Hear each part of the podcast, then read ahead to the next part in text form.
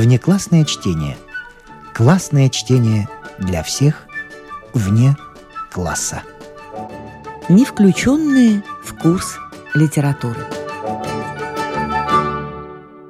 Кэтрин Мэнсфилд. Чашка чая.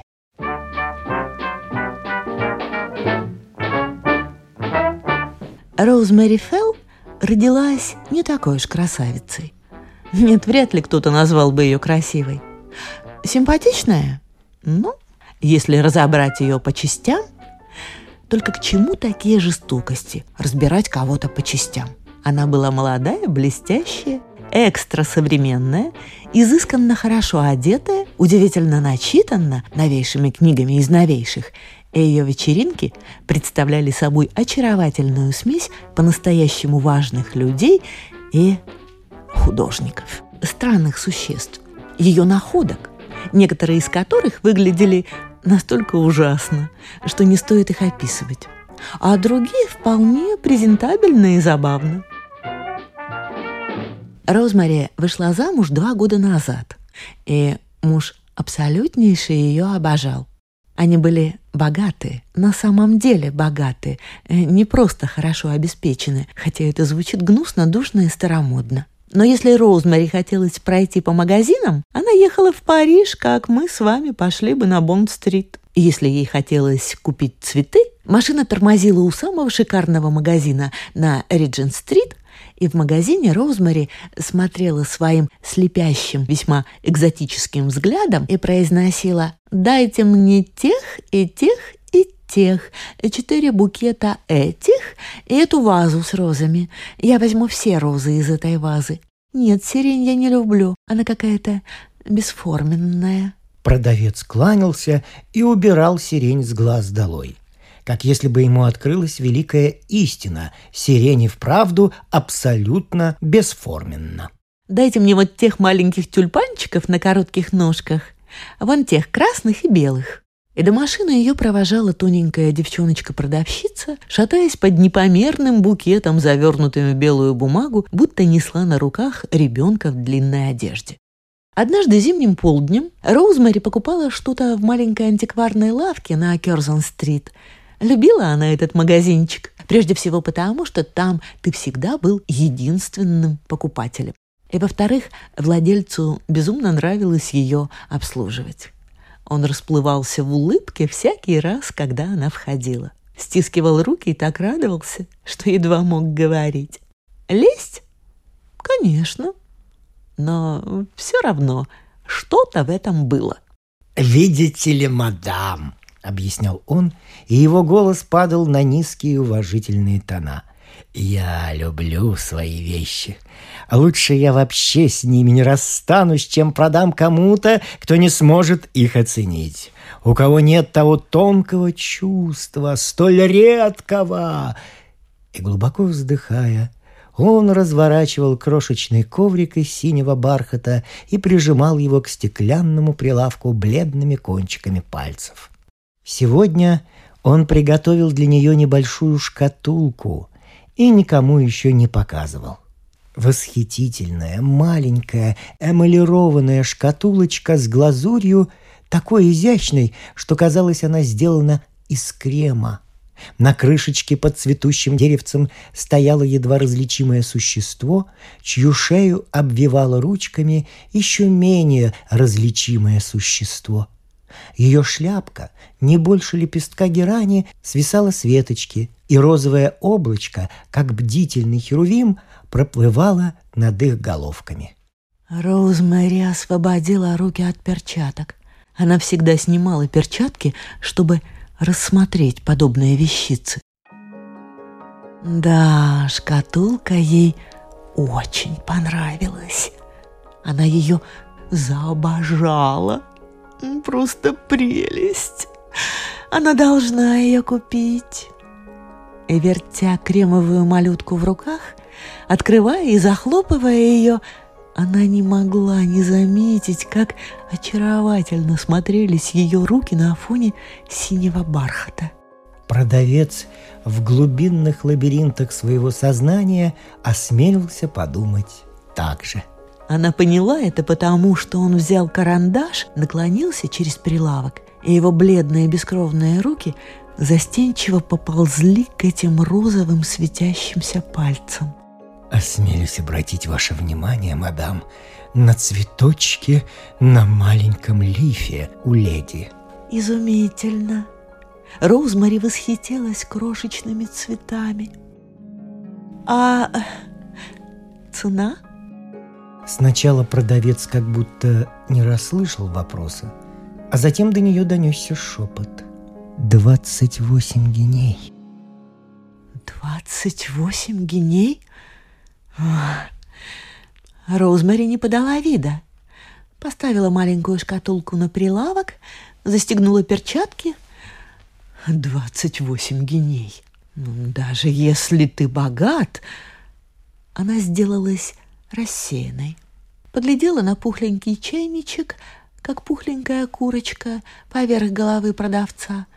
И ее голос прозвучал мечтательно, когда она ответила «Ну, отложите ее для меня, хорошо? Я, пожалуй...» Но продавец уже поклонился, как если бы оставить шкатулку для нее было все, чего только может пожелать человеческое существо. Конечно, он с радостью будет держать ее для мадам вечно. Роузмари оказалась снаружи, на ступеньках, вглядываясь в зимний день. Падал дождь, и вместе с дождем наступала темнота, вращаясь медленно, как падающий пепел. В воздухе стоял холодный горький привкус, и только что зажженные лампы казались грустными. Грустным был и свет в домах напротив. Окна горели тускло, как будто жалели о чем-то. Люди поспешно проходили мимо, спрятавшись под своими противными зонтами. Внезапно Роузмари ощутила острую боль. Она прижала муфту к груди, и ей захотелось, чтобы с ней сейчас была и маленькая шкатулка. Прильнуть к ней. Ах! Конечно, ее ждала машина. Нужно только перейти на ту сторону. Но она медлила. Есть такие моменты в жизни, ужасные, когда ты выходишь из убежища, выглядываешь наружу, и это кошмарно. Ой, не нужно этому поддаваться. Нужно ехать домой и выпить самого лучшего чаю. Но именно в этот момент – когда она обо всем этом думала, рядом с ней возникла молодая девушка, худенькая, темноволосая, словно тень. Откуда она взялась? И голосок, словно вздох, почти всхлипыванье, прошептал. «Мадам, можно вас на минуточку?» «Меня?» Роузмэри обернулась и увидела маленькое потрепанное существо – с огромными глазами, очень молодой, не старше нее, вцепившаяся в воротник своего пальто покрасневшими руками и трясущаяся так, как будто только что вылезла из воды. «Мадам!» — запинаясь, пробормотал голосок. «Не могли бы вы мне дать денег на чашку чая?» «На чашку чая?» В этом голоске было что-то простое, искреннее — это был отнюдь не голос попрошайки. «А у тебя что, совсем нет денег?» – переспросила Роузмари. «Ни гроша», – прозвучал ответ. «Как странно». Роузмари вгляделась в темноту, а девушка поглядела на нее в ответ. «Более чем странно». И вдруг все это – показалось Роузмари настоящим приключением, прямо как в романе Достоевского. Это встреча в сумерках. А что, если она возьмет девушку домой? Что, если она сделает то, о чем всегда читала или видела на сцене? Что случится? Это будет необыкновенно, захватывающе. И она услышала, как рассказывает своим друзьям после всего – я просто взяла ее с собой. И она сделала шаг вперед и сказала призрачному существу возле себя. «Поедем ко мне на чай!» Девушка в испуге отпрянула. На какое-то мгновение она даже перестала дрожать. Роузмари протянула к ней руку и дотронулась до сгиба ее локтя. «Я серьезно?» – продолжила она, улыбаясь, и почувствовала, как проста и добра ее улыбка. «А почему бы и нет? Поедем, поедем ко мне на машине и выпьем чаю». «Вы... вы правда, мадам?» – произнесла девушка, и в ее голосе послышалась боль. «Ну, конечно!» – выкрикнула Роузмари. «Я тебя приглашаю! Доставь мне удовольствие! Поедем!» Девушка прижала пальцы к губам и уставилась на Роузмари. «И вы не повезете меня в полицию?» – пробормотала она. «В полицию?» – рассмеялась Роузмари. «Зачем? Это так жестоко. Я всего лишь хочу, чтобы ты согрелась. И я бы послушала то, что ты захочешь мне рассказать. Голодных людей несложно уговорить. Лакей открыл дверцу машины, и мгновение спустя они уже неслись сквозь темноту. «Ну вот!» — воскликнула Розмари. Она испытывала чувство триумфа, взявшись за бархатный ремень. Она могла бы сказать «Ну, теперь ты моя», глядя на маленькую пленницу, которую накрыла сетью. Ну, конечно, все это было по-доброму. О, даже более чем. Она хотела доказать девушке, что в жизни происходят чудеса, что волшебницы существуют, что у богатых людей есть сердце, и что все женщины – сестры. Она импульсивно повернулась и произнесла – не бойся, в конце концов, почему бы тебе не поехать со мной? Мы ведь обе женщины, и если мне повезло больше, ты вправе ожидать. К счастью, в этот момент машина остановилась, так как Роузмэри не знала, чем закончить предложение. Она позвонила в звонок, дверь открылась, и очаровательным, покровительственным, почти обнимающим жестом она потянула свою спутницу в прихожую. Тепло, мягкость, свет, сладкий запах. Все это было ей так привычно, что она никогда об этом не задумывалась. Но сейчас она увидела, как все это воспринимает другая. Это завораживало. Роузмари почувствовала себя богатой маленькой девочкой в детской. Сейчас она откроет все комоды, распакует все коробки.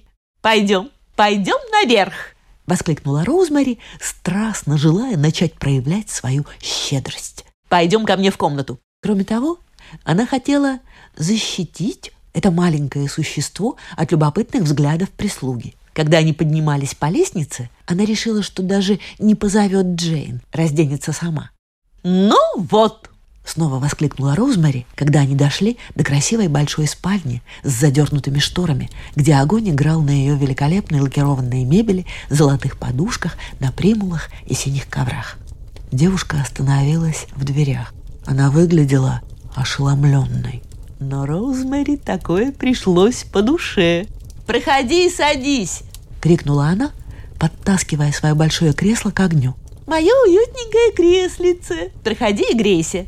Ты такая ужасно замерзшая!» «Я не смею, мадам», — ответила девушка и попятилась. «Ну, пожалуйста!» Розмари кинулась вперед. «Ты не должна бояться, правда, садись.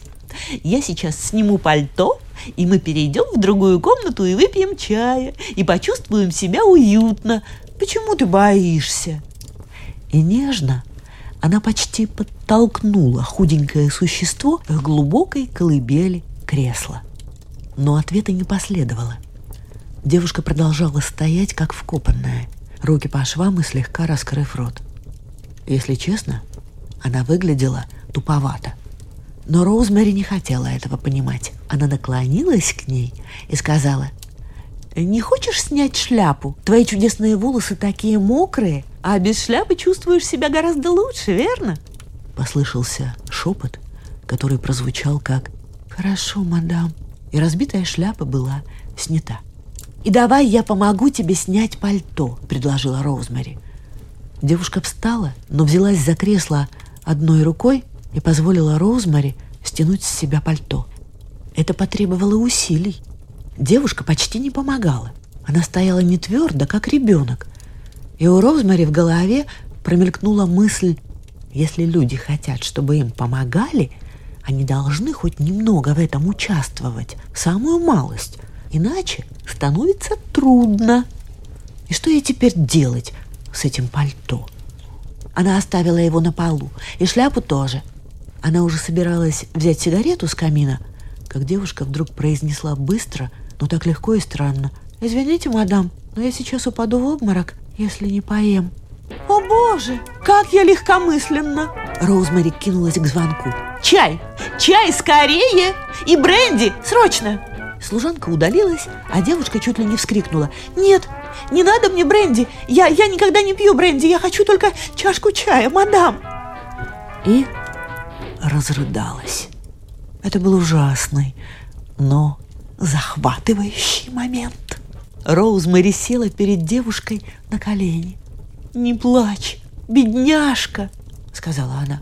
«Не плачь!» и дала ей свой кружевной носовой платок. Она была тронута выше всяких слов. Она обняла эти худенькие птичьи плечики.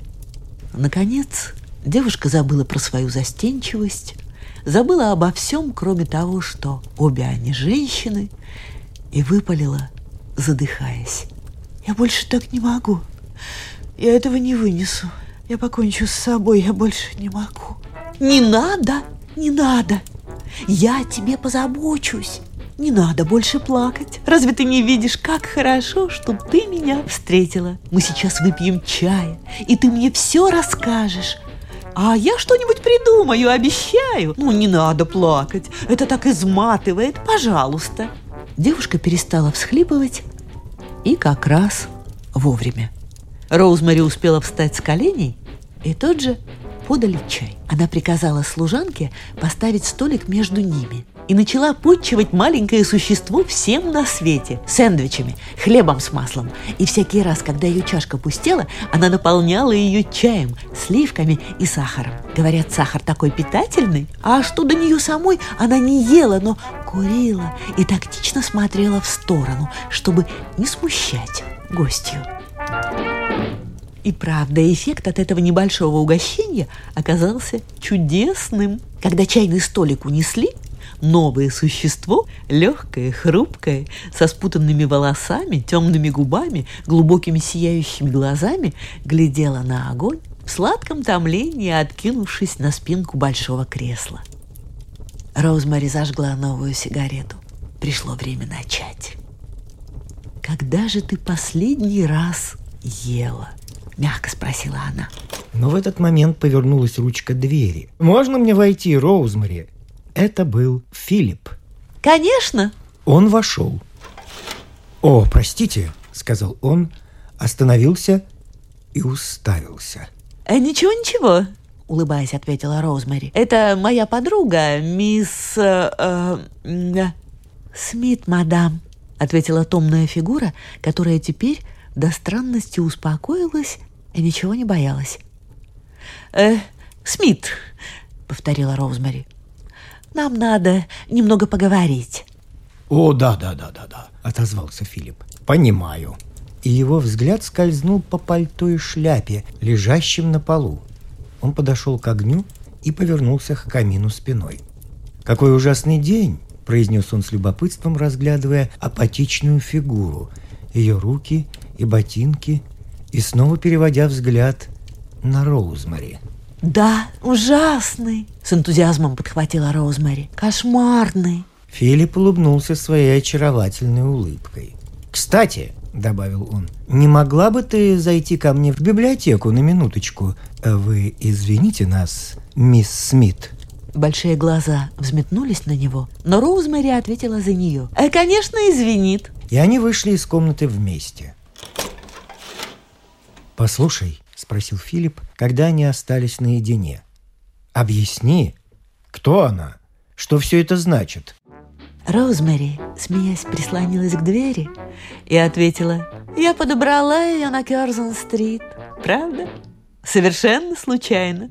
Она попросила дать ей денег на чашку чая, и я решила взять ее с собой. «Но что, черт возьми, ты собираешься с ней делать?» — выкрикнул Филипп. «Будь мил с ней», — быстро попросила Роузмари. «Будь с ней ужасно мил. Позаботься о ней. Не знаю как, мы пока не говорили. Ну, покажи ей, обращайся с ней так. Ну, пусть она почувствует». «Моя дорогая девочка, ты сошла с ума. Этого просто нельзя делать». «Я знала. Именно так ты и скажешь», — возразила Роузмари. «А почему нет? Я хочу. Разве это не довод? Кроме того, мы все время об этом читаем. Вот я и решила». «Но...» — медленно произнес Филипп, отрезая кончик сигары. «Она так изумительно красива!» «Красиво?» Роузмари так удивилась, что покраснела. «Ты так считаешь?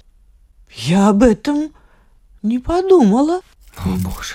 Филипп зажег спичку. «Прелестно! Присмотрись, детка! Я был поражен, когда вошел к тебе. Мне кажется, ты совершаешь чудовищную ошибку. Извини, дорогая, я так грубо выражаюсь. Но дай мне знать, если мисс Смит изволит с нами отужинать». «Какое же ты вздорное существо!» — воскликнула Розмари и вышла из библиотеки. Но не вернулась в спальню. Она прошла к себе в кабинет и села у письменного стола. Ха, красиво. Голова ее стучала, как тяжелый колокол. Красиво! Прелестно! Она притянула к себе чековую книжку. Но нет, чеки, конечно, не подойдут. Тогда она открыла ящик и достала из него пять фунтовых банкнот. Посмотрела на них, две положила обратно и, сжимая три в руке, вернулась в спальню. Полчаса спустя Филипп все еще находился в библиотеке, когда вошла Роузмари. «Я только хотела тебе сказать», — произнесла она и снова прислонилась к двери, глядя своим слепящим экзотическим взглядом. «Мисс Смит не будет с нами ужинать». Филипп отложил газету. «А что случилось? Кто-то нас опередил? Уже приглашена?» Роузмари подошла и села к нему на колено. Она захотела уйти —— объяснила она. «Я дала бедняжке немного денег. Не могла же я удерживать ее насильно», — мягко добавила она. Роузмари только что уложила волосы, немного подвела глаза и надела жемчуг. Подняла руки и положила ладони Филиппу на щеки. «Я тебе нравлюсь?» — спросила она, и ее тон, милый, сильный, взволновал его — «Ты мне ужасно нравишься», — ответил он покрепче, прижимая ее к себе. «Поцелуй меня». Наступила пауза. Потом Роузмари произнесла мечтательно. «Я сегодня видела бесподобную маленькую шкатулочку. Двадцать восемь геней. Можно мне ее купить?» «Можно, маленькая расточительница!» — ответил он. Но на самом деле Роузмари хотелось спросить о другом. «Филипп», — прошептала она, прижимая его голову к груди, — «а я красивая?»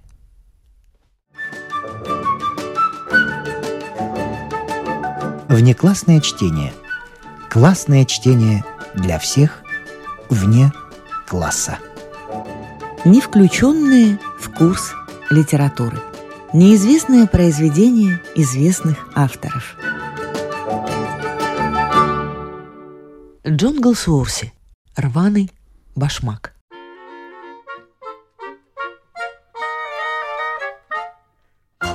Около 12 часов на следующий день после премьеры «Ревущие стремнины», что давала на взморье заезжая трупа, актер Джильберт Кестер – игравший в третьем акте доктора Доминика, вышел на прогулку из пансиона, где он поселился на время турне.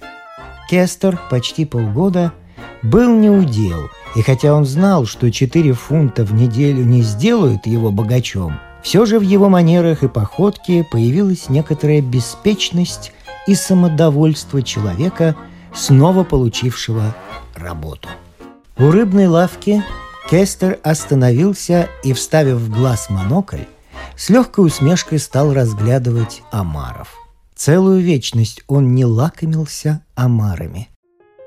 У витрины портного он снова остановился. Здесь он живо вообразил себя переодетым в костюм из того добротного твида, что лежал на окне, и одновременно в стекле витрины увидел свое отражение в коричневом выцветшем костюме, который достался ему от постановки ровно за год до войны.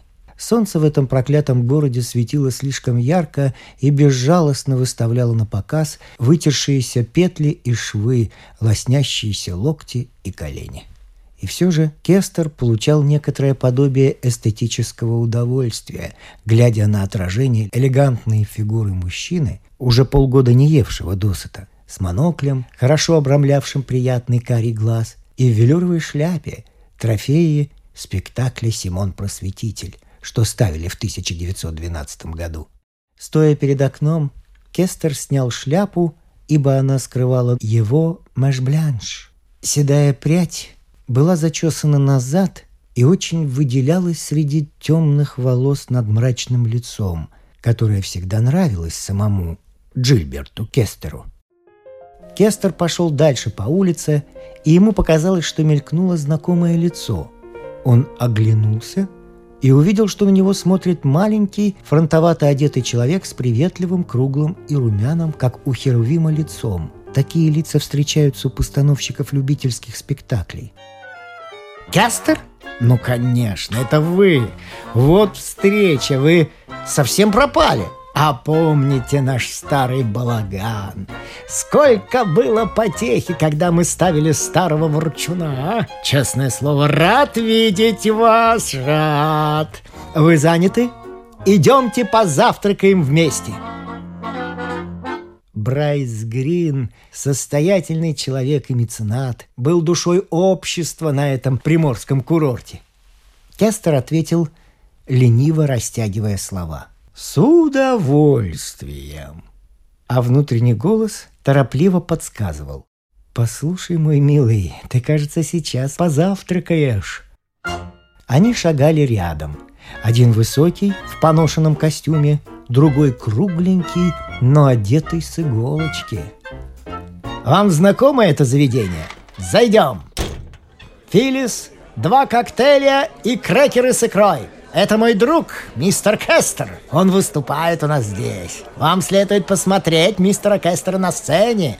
Девушка, подававшая коктейли и икру, с любопытством подняла на Кестера голубые глаза. «Да какая это роль?» – небрежно протянул он. «Надо им помочь, вот просто, ну так, брешь заполняй».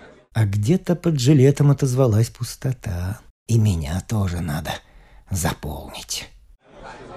А не перейти ли нам в ту комнату? Кестер, захватите с собой коктейль. Там никто нам не помешает.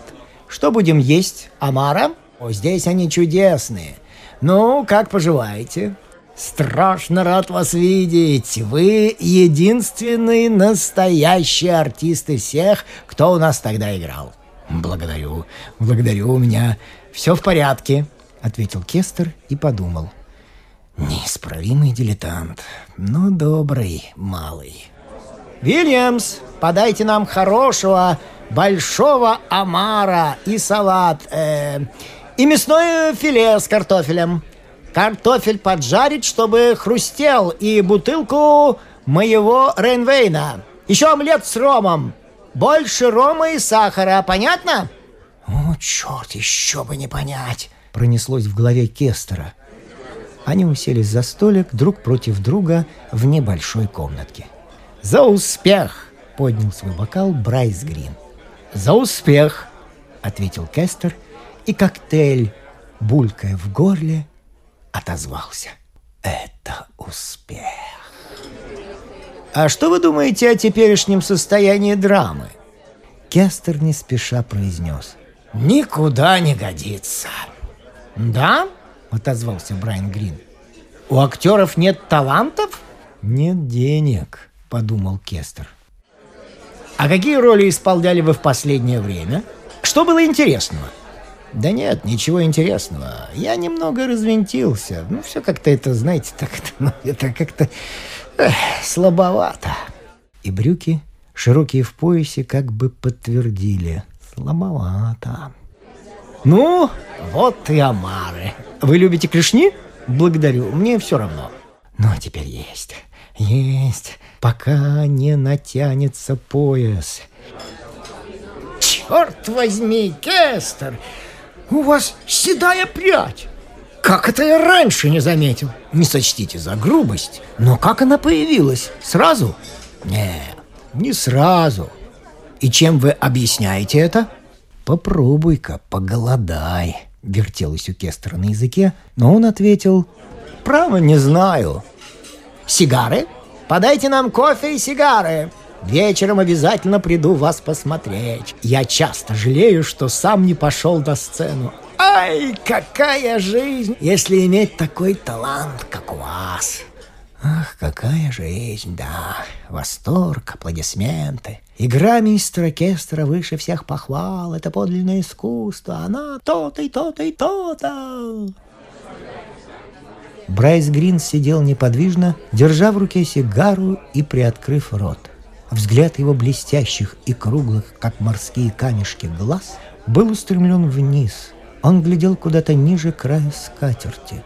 Ресницы у Брайс Грина дрогнули. Он поднял глаза на Кестера и, облизнув губы, неуверенно сказал.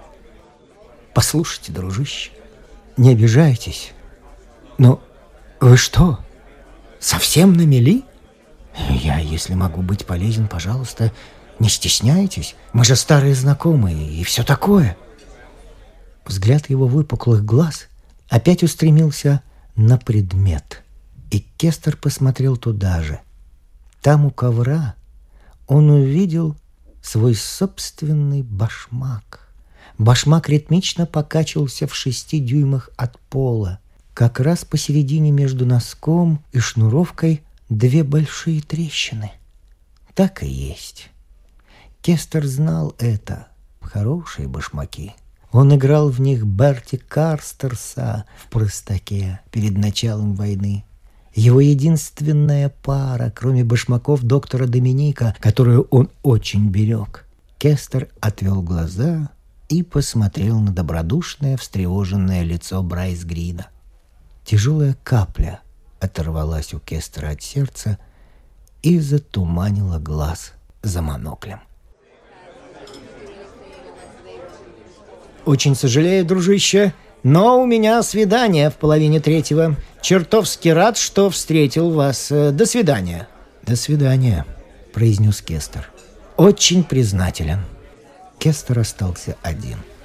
Опершись подбородком на руку, он невидящим взглядом смотрел через монокль в пустую чашку.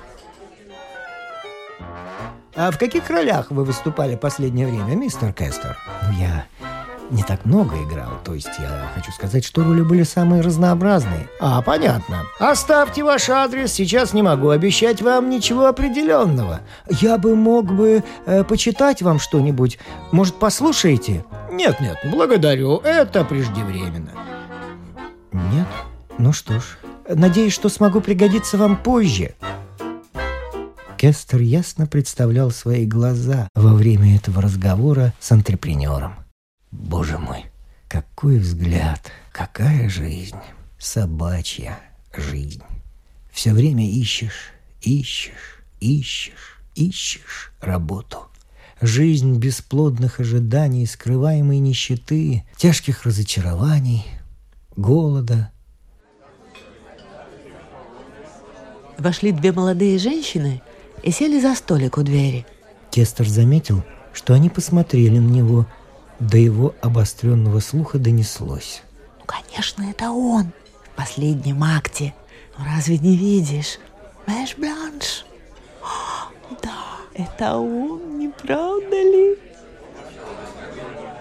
Кестер выпрямился, поправил монокль, на его губах заиграла улыбка. Они узнали в нем доктора Доминика.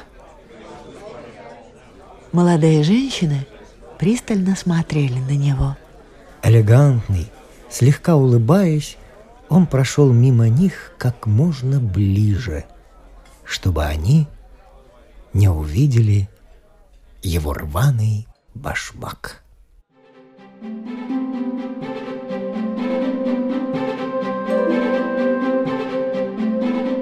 Внеклассное чтение.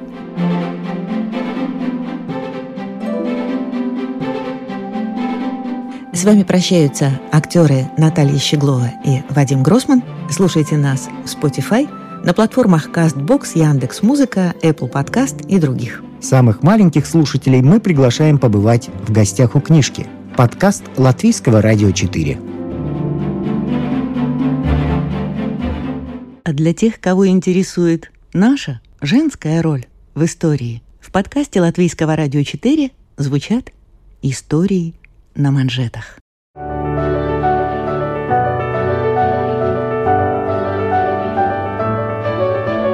О знаменитых дамах своего да и нашего времени, о тех, чья жизнь стала отражением эпохи, об участницах или свидетельницах поворотных моментов в истории человечества, истории – на манжетах.